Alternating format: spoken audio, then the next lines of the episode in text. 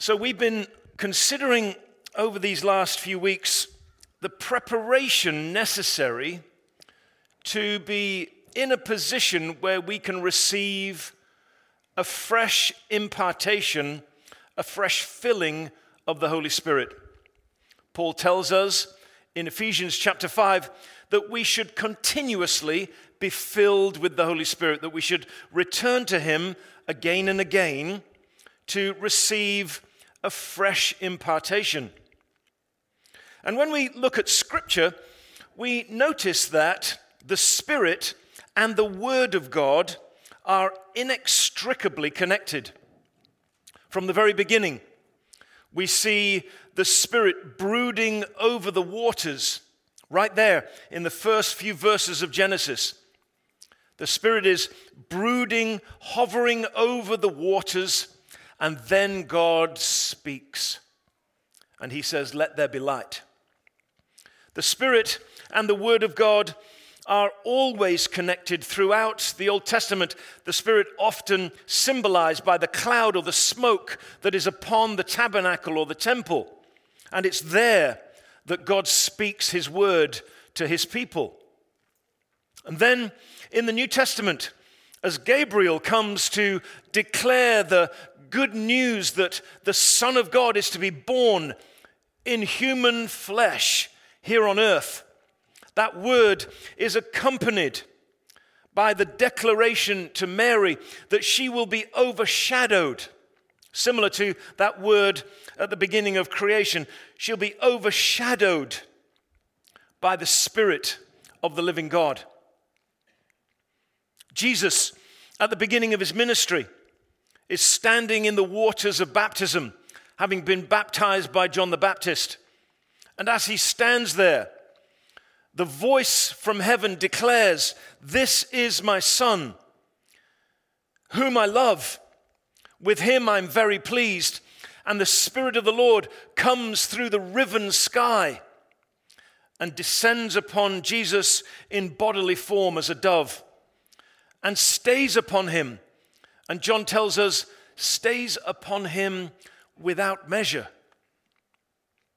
And then we see Jesus full of the Spirit, taken into the wilderness, there to be tested and to be tried and to be tempted by the devil.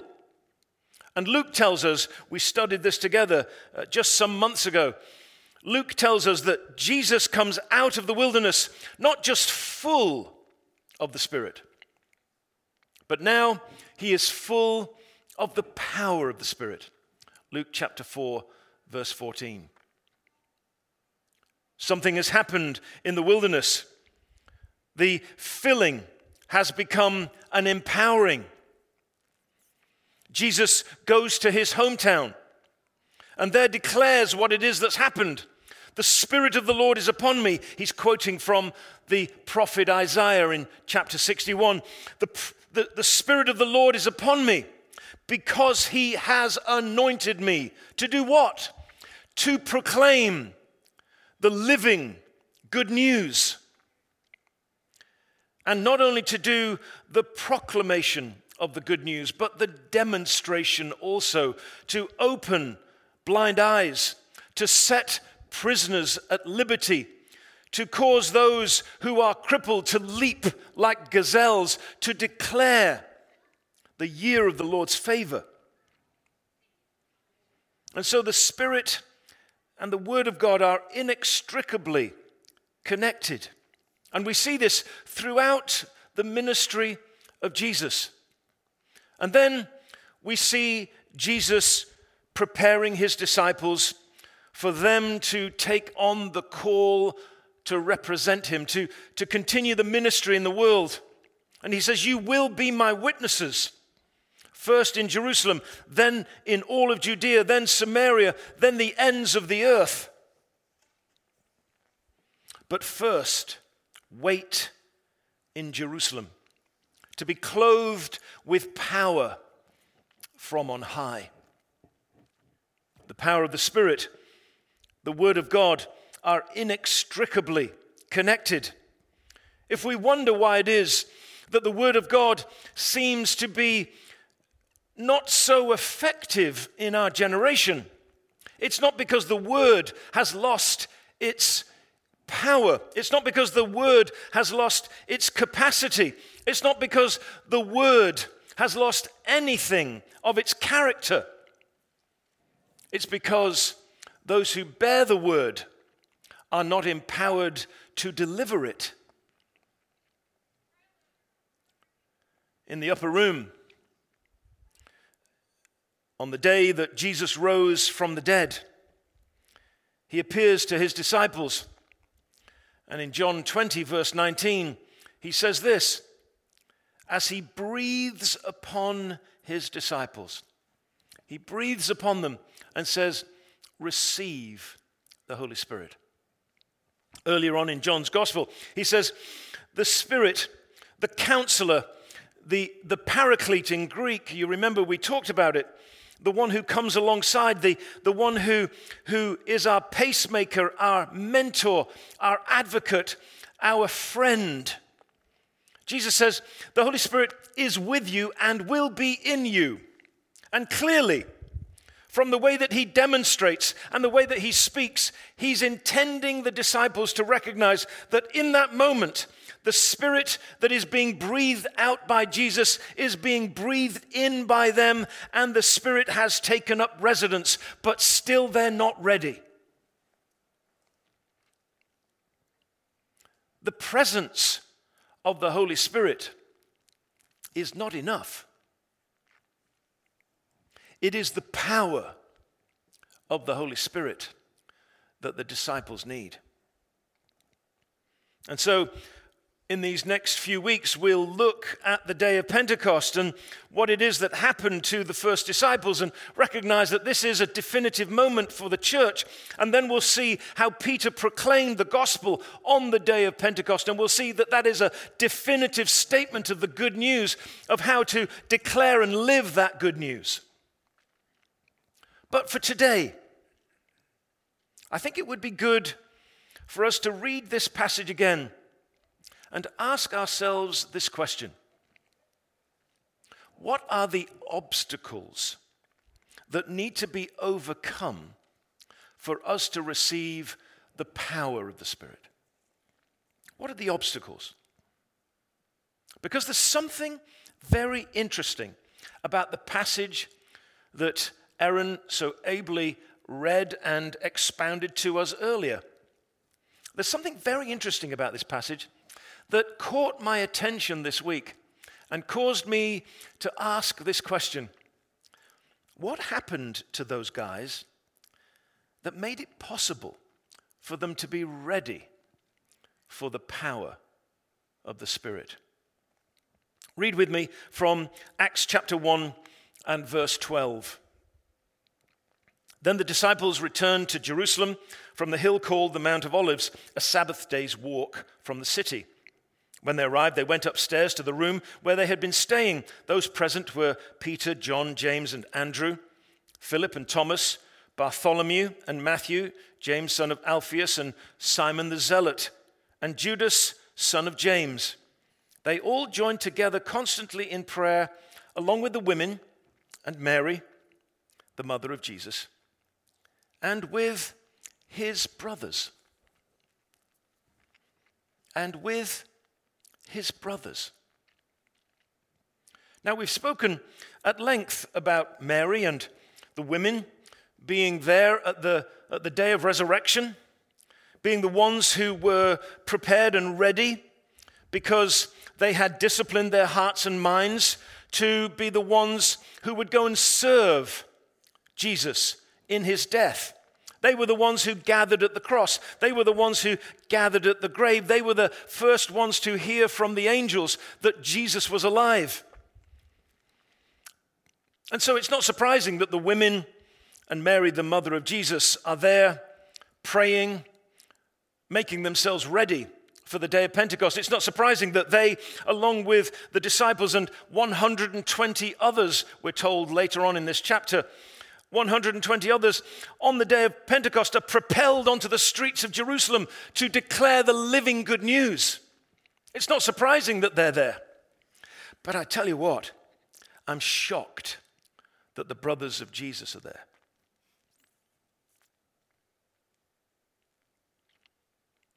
They started out okay. John chapter 2 tells us that they accompanied Jesus to Capernaum. He began his ministry. But John and the other gospel writers make it very clear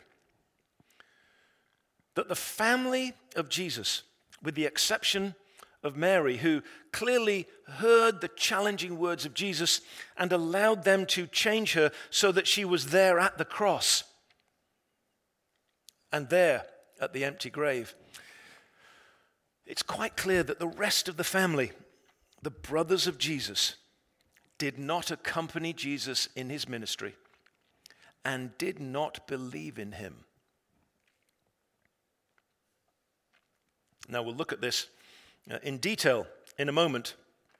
But clearly, something has happened to the brothers for them to be there in the upper room waiting for the power of the Spirit.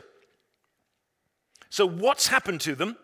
And what are the obstacles that have had to be overcome? And how have those obstacles been overcome?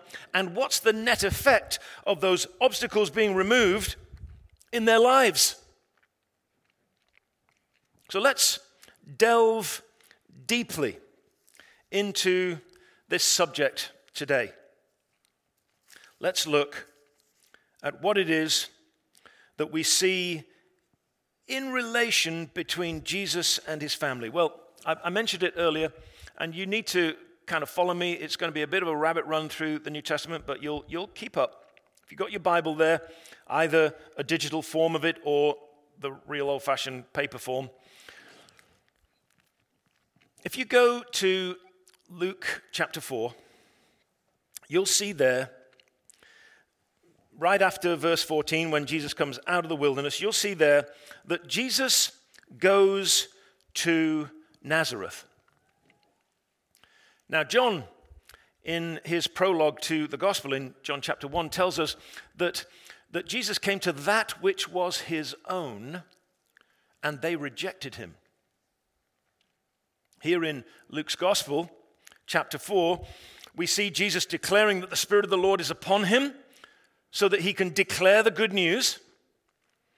And we see Jesus go on to say, Well, some of you may be saying, Physician, heal yourself as we've heard you do in Capernaum. You see, the brothers had been with Jesus in Capernaum and they'd seen some of the miracles that he'd done, and no doubt had returned to Nazareth and told the town what it was that Jesus was doing. But the report came without faith, and the report came without a commitment to following Jesus. And Jesus said this A prophet is not received or welcomed in his hometown. And the people maybe thought at this point, okay, you know, that's, that's fair enough, that's a, that's a fair challenge. But then you see he upped the ante and he addressed their cultural norms. You see, one of the, one of the basic cultural norms of Judaism at the time of Jesus was that people of the Jewish faith were, by their heritage and their history, closer to God than other people.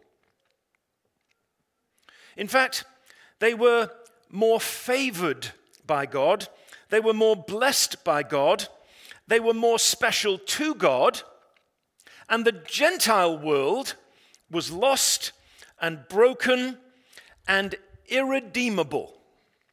Maybe the occasional Gentile might become a Jewish person, go through all of the rituals of a fresh identity, but in general, the way that God would bring about his rule on the earth was through his historic people, and they would be the ones who were in charge. And Jesus said this He said, I'm not, of course, accepted in my hometown like many prophets before me. Elijah the prophet, had to go to Zarephath outside of Israel, and there was taken care of by a widow. There were many widows in Israel during the famine. But Elijah went to the widow of Zarephath, a Gentile, a lost sinner, was the one to whom Elijah went. And in the time of Elisha, the immediate disciple of Elijah, in the time of Elisha, there were many lepers in Israel. But God healed the Syrian, Naaman. Syrians were the worst of the worst. Syrians were the people who, under Antiochus Epiphanes, had come to Jerusalem and slaughtered pigs in the temple just to desecrate the place. These were evil people. And Jesus says, The good news is for the Syrians, the good news is for the Gentiles, the good news is not just for you.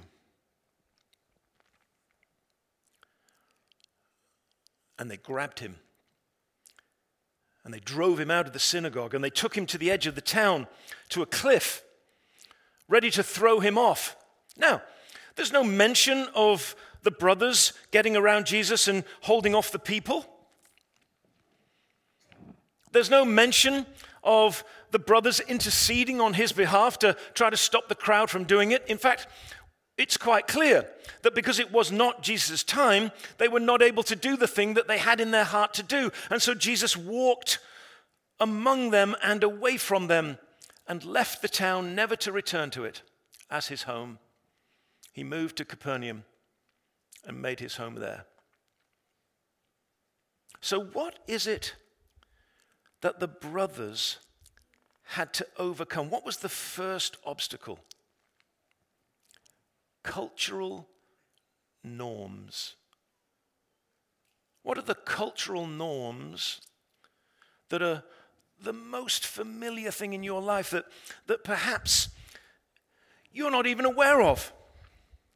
That cause you to have a prejudicial view of other people, and because they, they, you have a prejudicial view of another person because of their background, their politics, their creed, or their color, You are saying by your life that the good news is for you, but not for others. Did Democrats get saved? Is the good news for abortionists? Is the good news for a shaman who, along with others, violently assaulted the seat of democracy in this nation? Is the good news for that kind of person? Surely not. Where are the cultural norms that prevent you from seeing that the good news might be for people that Jesus may well be sending you to in the power of the Spirit. So, the first obstacles that the brothers had to deal with were, were cultural norms. The second, the second is the behavior of Jesus. In, in Mark chapter 3, look with me to Mark chapter 3. Jesus is in Capernaum. He's left Nazareth. He's, he's not going to go back. He's in Capernaum, and he's with his disciples. He's living in the home of Simon Peter and Andrew. And um, there's lots and lots of people there. So if you look at, um, at Mark chapter 3, verse 20, it says this Then Jesus entered a house, and again a crowd gathered, so that he and his disciples were not even able to eat. Now, this means that revival has taken place in Capernaum. Whenever you see the, the Spirit of God working and the kingdom of God moving in the lives of people, it changes the boundaries of everybody's expectation, and schedules get thrown out of the window, and calendars get, get put on one side because God is doing something and it's up to Him as to what it is that we do. They don't even have time to eat. Things are happening that are extraordinary. There are people being healed, there are people being delivered of demons. The demons the one just earlier on in, in, in Mark, the demons turn up in church. During a synagogue meeting, there's a demon saying, We know who you are, Jesus. It's kind of fun when that stuff happens. It's happened to me several times. Verse 21 When his family heard about this, they went to take charge of him. For they said, He's out of his mind. Now, in the 21st century, the statement, I mean, most people wouldn't make that statement now because it's obviously politically incorrect to use it, but if somebody said of another person, they're out of their mind, it would normally be either an ironic statement or a therapeutic statement that the person needed some kind of therapy. In the time of Jesus, when someone was declared to be out of their mind, what everybody understood was being said was that the person who was out of their mind was under the influence of an evil spirit. How about that? That's what it meant. So the brothers are in Nazareth. They hear what Jesus is up to, and it doesn't sound too good. Now, if you read on, it says, and the teachers of the law who came down from Jerusalem. So there's a connection between what the family have said and what the teachers of the law in Jerusalem are saying, because there's a connection with the use of the word and. It's suggesting that both of them are agreeing on a particular topic that relates to Jesus. And the teachers of the law who came down from Jerusalem said, He is possessed by Beelzebub, by the prince of demons, he is driving out demons. It's as though the teachers of Jerusalem said, We hear what you're saying, brothers of Jesus, but I see your demon and I raise you Beelzebub. Yeah? It's not just a demon, it's Beelzebub that's, that's empowering Jesus. So Jesus then goes into a discourse explaining how a house divided cannot stand, and then says this If you make what the Holy Spirit is doing to be evil, it is an unforgivable sin. You put yourself in a position that is beyond a place where you can hear the word of God and receive redeeming grace. Because everything you look at now will be inverted, and all of the good things that God wants to do are now seen from your perspective to be evil, and so you can't receive forgiveness. Now, that's a shot across the bow. The brothers and Mary are outside and they say, Send a message in because they can't get in, there's too many people. It says in verse 32 a crowd was sitting around him and they told him, Your mother and brothers are outside looking for you. Verse 33 Who are my mother and my brothers? he asked. Then he looked at those seated in a circle around him. Here are my mother and my brothers. Whoever does God's will is my brother and sister and mother. You see, Jesus would not conform to behavioral standards that everyone else expected.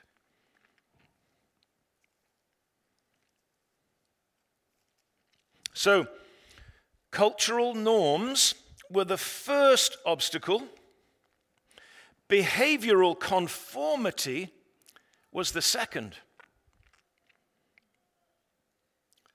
Will Jesus conform to the behavior that we expect people to have when they're religious people? It's an interesting one, isn't it? This. I, I can remember I'm a, I'm a young clergyman, I'm 25 years old, I'm living in Cambridge, England, I'm working in a parish there, and God begins to convict me about worship. Now, you know, I'm a proper evangelical. I've been trained in all the best academies of British evangelicalism that have given us all the great names that everybody's heard of Jim Packer, John Stott, Martyn Lloyd-Jones, all of these people, these were the doyens of my faith. And I'm sent out into the mission field of England, which is rapidly descending into spiritual chaos. And I can see that there is literally no way that anything I can say can halt the flow, can turn the tide. I know that I need more power. I've got a lot of word, but I ain't got a lot of spirit. And the first thing that God does to get me to a point of being open to the power of the Spirit so that I have a fresh impartation to be able to do the work that eventually would produce the largest church in the United Kingdom, with thousands of people being brought and ushered into God's mercy was behavioral conformity.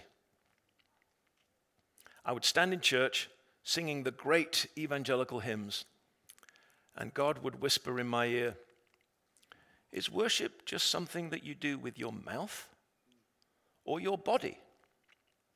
Well, Lord, I've read the Psalms, and some of those people seem to be a little bit un Church of England.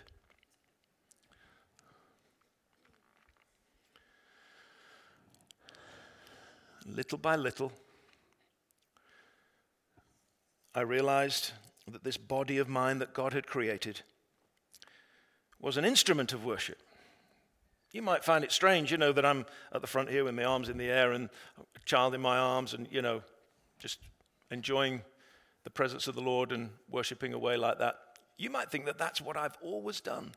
But you see, I'm an Englishman. I was born with a stiff upper lip.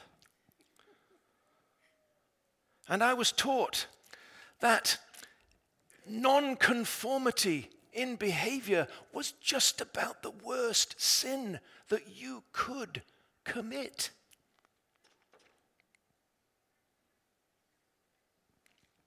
And as the Lord began to break me, and I'll be honest with you, it sounds stupid when I say it now, but this is what I did.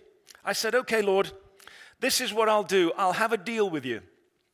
I'll pretend that I've got two sets of arms one that everybody can see, and another one that just you and I can see. And with the one that everyone else can see, I'll hold onto my hymn book like grim death. And with the arms that I can see and that you can see, I'll raise them before your throne of grace. Well, little by little, the real arm began to join the imaginary arm. Eventually, I had to put my, I had to put my hymn book down. Imagine an Anglican in the Church of England. I put the book down. but it was the beginning. It was the obstacle that had to be overcome, the cultural norm, the behavioral conformity. What is it that you have been trained to conform to that is an obstacle to the power of the Spirit? And you say, Well, I don't have obstacles. Well, my question to you then is where is the power? If there are no obstacles, Where's the power? And you might be clever enough to come back with a theological statement saying, well, it's up to God, the power. Yeah, it is. This is what Jesus said. Which of you fathers, whose son asks for bread, gives a stone? If you, though you are evil, know how to give good gifts to your children, will not your heavenly Father give you the Holy Spirit if you ask him?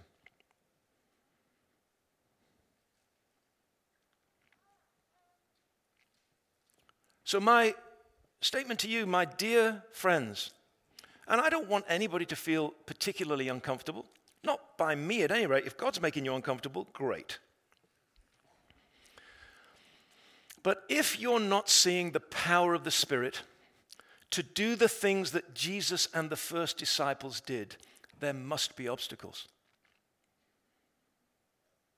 And the obstacles must be similar to the obstacles that the first disciples faced because human beings haven't changed a lot.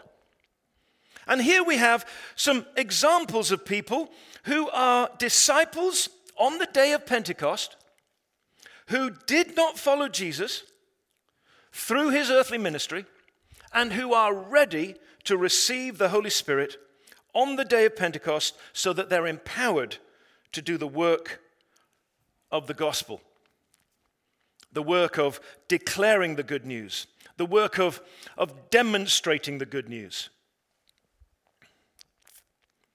So, cultural norms, behavioral conformity. And lastly, in John chapter 7, look with me.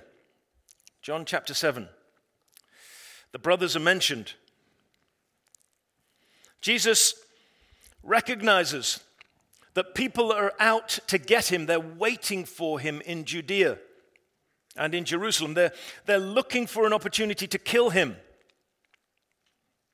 And so he decides to delay his visit to Jerusalem because he would normally go to Jerusalem during the festivals, and the festival of the tabernacles is coming up. And his brothers come to him and John says, because they didn't believe in him, his brothers come to him and say, Nobody who wants to be a public figure hides away. You should be in Jerusalem, Jesus. And John says, It was because they did not believe in him.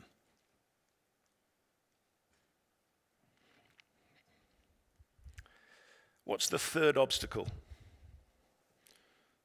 Cultural norms that cause us to have blinkers and blinders and, and, and narrow and tunnel vision that prevent us from seeing where the gospel might reach and to whom it might, it might be extended. Conforming to behavior that, that is restricted and, and bound up so that the spirit is not able to get past the, the behaviors in which you've been trained. Finally, the religious expectations to which you are called to perform. Norm, conform, perform. Norm, cultural norm. Conform, behavior to which you're expected to conform.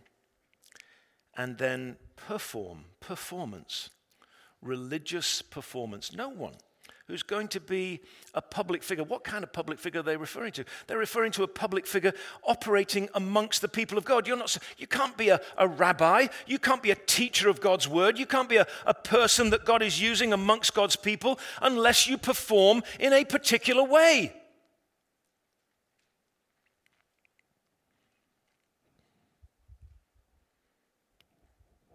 Which of these obstacles is the obstacle that God wants to remove in you? Is it one obstacle? Is it two? Is it three?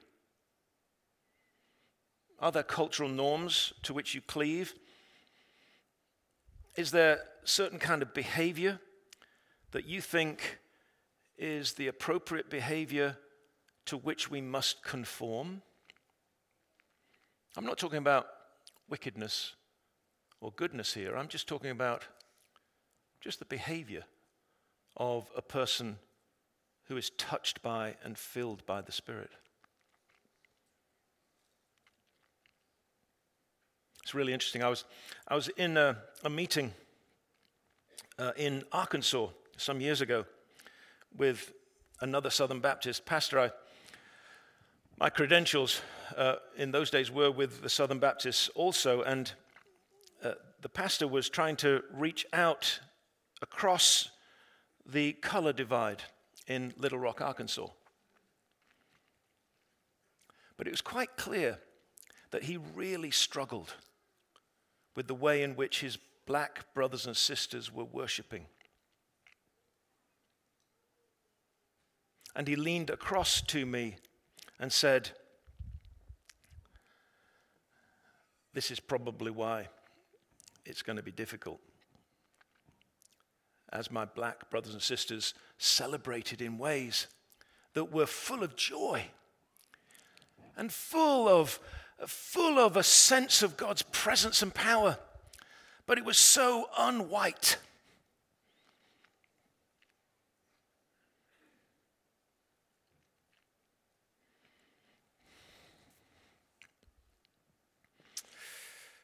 Is it religious performance? Did your parents tell you that you have to do certain things to please God? Did your pastor or your priest explain to you that God was largely displeased with you and didn't like you very much? And so you're supposed to do certain things to get his approval. Did you kind of pick that up as you grew up in your religious household?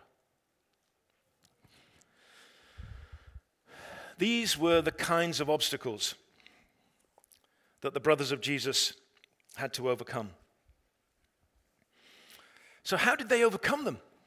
How was it possible that people who wanted to reject Jesus, who suggested that Jesus had an evil spirit, who wanted Jesus to risk his life, to go into the lion's den simply because he needed to live up to their religious expectations. How did those men? How did those men become the people who would declare the good news on the streets of Jerusalem on the day of Pentecost? The obstacles must have been removed. Paul tells us in 1 Corinthians chapter 15 verse 7. He says, "And last, he revealed himself to James, his brother." Jesus had revealed himself to the 12 disciples, 11 by then, to the first disciples. He revealed himself to 500 others by this stage, the brothers of Jesus must have heard rumor because their mother was already a witness of the resurrected Jesus. And they must have been pining away and sitting there wondering why they'd been left behind. Well, they've been left behind because there are so many obstacles to them receiving what it is that Jesus wants to give them. I wonder what the content of the conversation was between James and Jesus when Jesus, the resurrected Lord, came and said, "Hey Jim, how you doing?" Now, the memory of the church, going way back through the centuries to the very foundation of the church's history, tells us that James had a nickname. He was called James Camel Knees. James Camel Knees. Because from the day of resurrection onwards, he was so humbled that he spent the majority of his days on his knees praying. So much so that his knees be, became calloused and hardened. His body actually was physically deformed because he was so broken, so humbled. If you go to the letter of James, probably the first document of the New Testament, James simply calls himself the servant of Jesus the Messiah. If you go to Jude's letter, one of the brothers of Jesus. He says, I'm the servant of Jesus and the brother of James. They're not prepared to claim any familial connection to Jesus. They're so broken by their refusal to follow. But thank God the obstacles came down.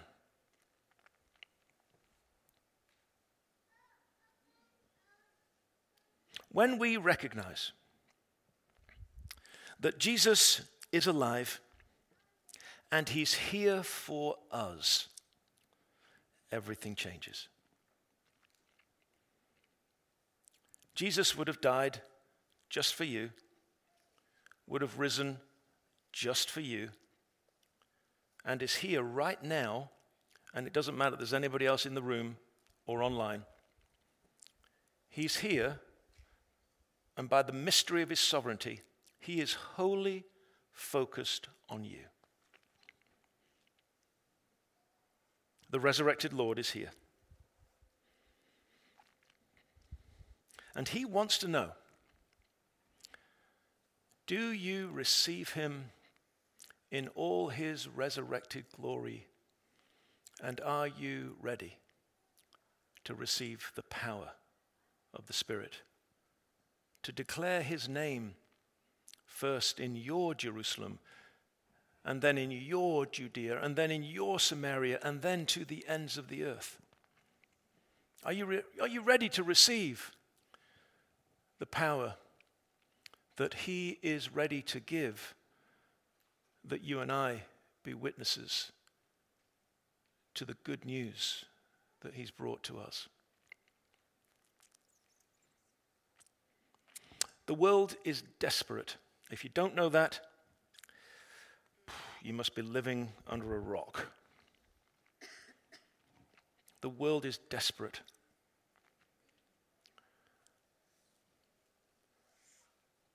Desperate people need dependent Christians. A desperate world needs dependent Christians. Christians who say to the Lord, Lord, I, I know I have these obstacles inside of me.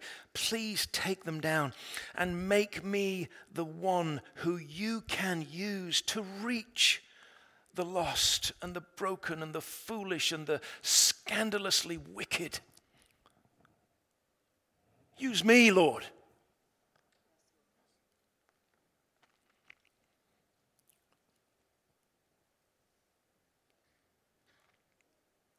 Now, with social distancing in place, some of you may feel challenged by this, but others not.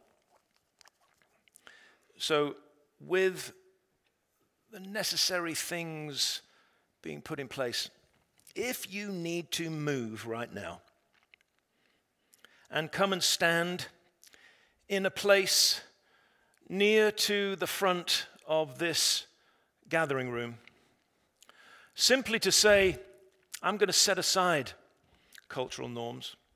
I'm going to set aside behavioral conformity that prevents me from doing foolish things that other denominations do. I'm not going to be controlled by religious performance any longer. I'm going to come and I'm going to say to Jesus, I'm ready to receive. Then you come. Find a space, distant from other people. You come.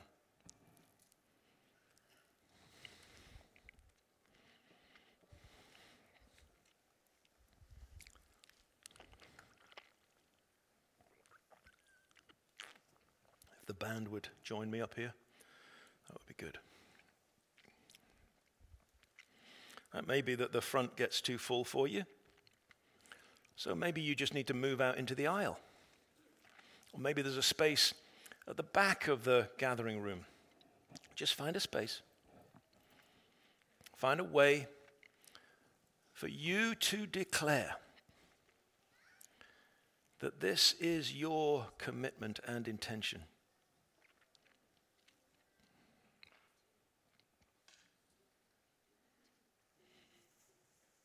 This sweet little girl with the lights on her shoes, I love her. I love your shoes. You're welcome. Let's pray. Spirit of the living God, fall afresh on me.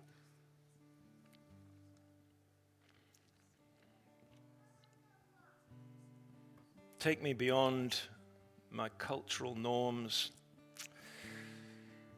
the behavioral conformity, the religious performance, Lord. Take down the obstacles. Make me ready.